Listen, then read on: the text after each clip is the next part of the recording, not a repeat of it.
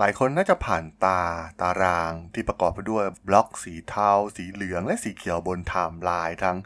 ในโซเชียลมีเดียต่างๆนะครับ ทั้ง Twitter หรือ Facebook เอง ซึ่งหลายคนน่าจะเป็นนะครับว่าตอนแรกก็เห็นผ่านๆแต่สุดท้ายเนี่ยมันก็แพร่หลายเกินกว่าที่เราจะมองข้ามมันไป ก็ลองไปเล่นดู สุดท้ายก็ติดหนึบกับมันนะครับ ต้องบอกว่าความสำเร็จของ w o r d e n เองนะครับ สามารถสอนอะไรให้กับนักพัฒนาเกมได้หลายอย่างมากๆนะครับ เรื่องราวที่น่าสนใจของเกมนี้เป็นอย่างไรไปรับฟังกันได้เลยครับผม You are listening to Geek Forever podcast. Open your world with technology.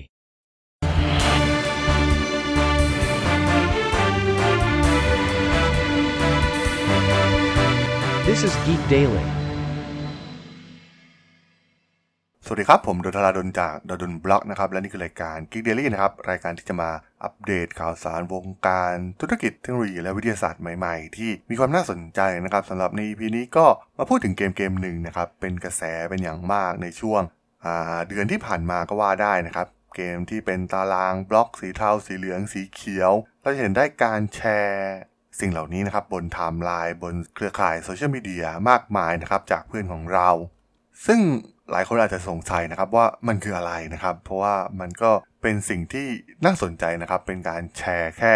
บล็อก แล้วก็มีสีต่างๆ สีเทาสีเหลืองสีเขียว ซึ่งต้องบอกว่ามันมีความน่าสนใจในตัวมันเองอยู่แล้วนะครับ ที่ผู้ออกแบบเกมเนี่ยต้องการให้มันเป็นอย่างนี้นะครับ ให้มันกลายเป็นไวรัลแพร่กระจายไปอย่างรวดเร็วนะครับ เกมเปิดตัวในเดือนตุลาคมในปีที่แล้วเท่านั้นนะครับ มีผู้เล่นมากกว่า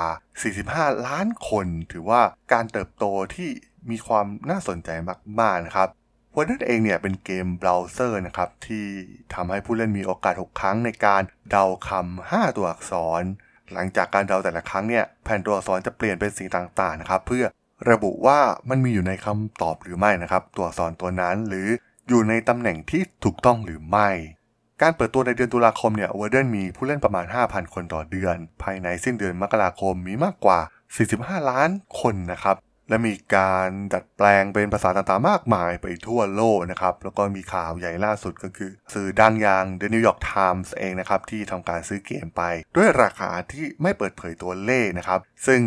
หลายๆสื่อเนี่ยก็มีการมองว่าอยู่ที่ราวๆประมาณ 7 หลัก หรือประมาณหลักล้านเหรียญสหรัฐนะครับ เรียกได้ว่ามันเป็นการ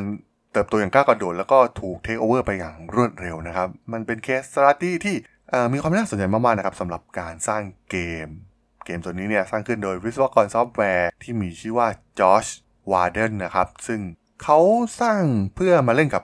แฟนของเขานะครับ แต่ว่าในไม่ช้าเนี่ยมันก็กลายเป็นที่นิยมในหมู่ครอบครัวของเขาจนตัดสินใจที่จะเผยแพร่สู่สาธารณะนะครับเขาเลือกที่จะทำให้มันเล่นได้เพียงวันละครั้งเท่านั้น โดยที่ผู้เล่นทุกคนเนี่ยเดาคำเดียวกันนะครับ ซึ่งต้องเรียกได้ว่ามันเป็นการสร้างเกมที่ถูกจริตในโลกดิจิตอลเป็นอย่างมากนะครับ แล้วก็หาได้ยากมากขึ้นเรื่อยๆนะครับ ในช่วงที่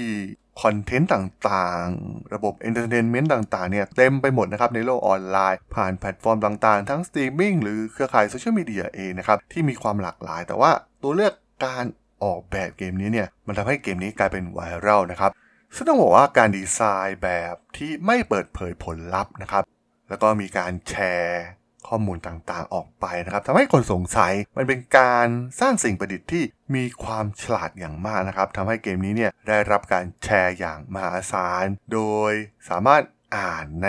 รูปแบบเรื่องราวย่อส่วนนะครับ ที่สามารถสร้างอารมณ์ร่วมให้กับเราได้ เพราะว่าเราจะเห็นแค่บล็อกที่มีสีเท่านั้นนะครับ ไม่ได้มีคำเฉลยแต่อย่างใด และมันก็แทบจะไม่มีแอปเป็นของตัวเองด้วยซ้ำนะครับ มันเป็นเว็บไซต์ง่ายๆ แบบมินิมอลนะครับ ไม่มี pop-up อะไรมารบกวน มีเพียงแอนิเมชันตัวอักษรหมุนเพื่อแสดงผลลัพธ์เพียงเท่านั้น ซึ่งแน่นอนนะครับว่ามันทำให้ผู้เล่นเนี่ยสามารถมุ่งเน้นไปที่ความสนุกของการเล่นเกมนั่นเองต้องบอกว่าแนวคิดเรียบง่ายของ w o r d e n เองนะครับมันกลายเป็นจุดแข็งนะครับ แทนที่จะเป็นจุดอ่อน ซึ่งแน่นอนว่าใครที่เคยเล่นเกมอย่าง Scrabble เนี่ยจะรู้นะครับว่ามันสนุกอย่างไร แต่ w o r d e n เองเนี่ยดีไซน์ออกมาได้เหนือกว่านะครับ จากคำศัพท์ 5 ตัวอักษรที่เป็นไปได้ 12,000 คำในภาษาอังกฤษ แต่ว่าเกมนี้เนี่ยใช้คำที่รู้จักมากที่สุดเพียงแค่ 2,315 คำเท่านั้นนะครับ ซึ่งมีการคัดเลือกโดยพันธมิตรของ w a r d e n เอง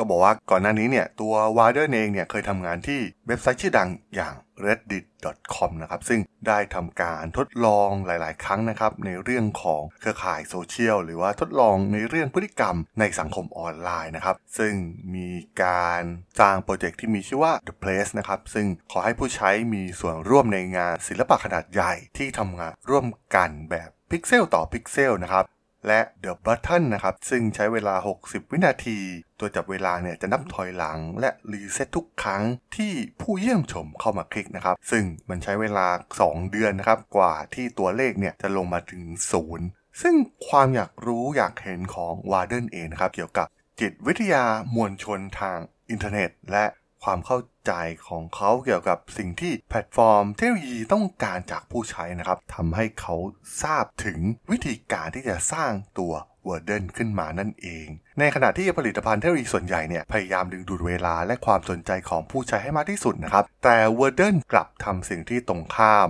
ไม่มีสิ่งใดที่สร้างรายได้นะครับวาร์เดนเองเนี่ย ออกแบบเกม เพื่อให้ผู้เล่นเนี่ย ใช้เวลาบนเว็บไซต์ของเขาไม่เกิน 2-3 นาทีต่อวัน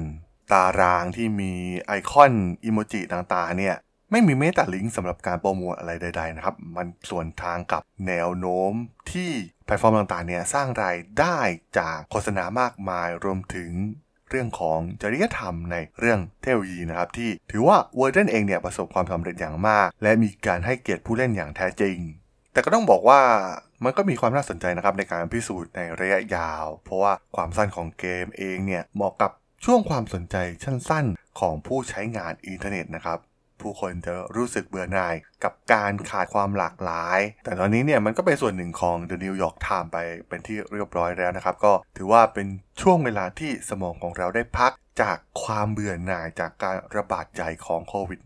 -19 ซึ่งถือว่าตอนนี้พวกเขาก็สามารถทำได้สำเร็จแล้วนั่นเองจากผลงานการสร้างของชายที่มีชื่อว่าจอร์จวาร์เดนครับผม สำหรับเรื่องราวของเวอร์เดนใน EP นี้เนี่ยผมก็ต้องขอจบไว้เพียงเท่านี้ก่อนนะครับสำหรับเพื่อนๆที่สนใจเรื่องราว ข่าวสารวงการธุรกิจเทคโนโลยีและวิทยาศาสตร์ใหม่ๆ ที่มีความน่าสนใจ ก็สามารถติดตามมาได้นะครับทางช่อง Geek Forever Podcast ตอนนี้ก็มีอยู่ในแพลตฟอร์มหลักๆทั้ง Podbean Apple Podcast Google Podcast Spotify YouTube แล้วก็จะมีการอัปโหลดลงแพลตฟอร์ม Blockdit ในทุกๆตอนอยู่แล้วด้วยนะครับ ถ้าอย่างไรก็ฝากกด Follow ฝากกด Subscribe กันด้วยนะครับ แล้วก็ยังมีช่องทางหนึ่ง ในส่วนของ Line add ที่ a t h a d o n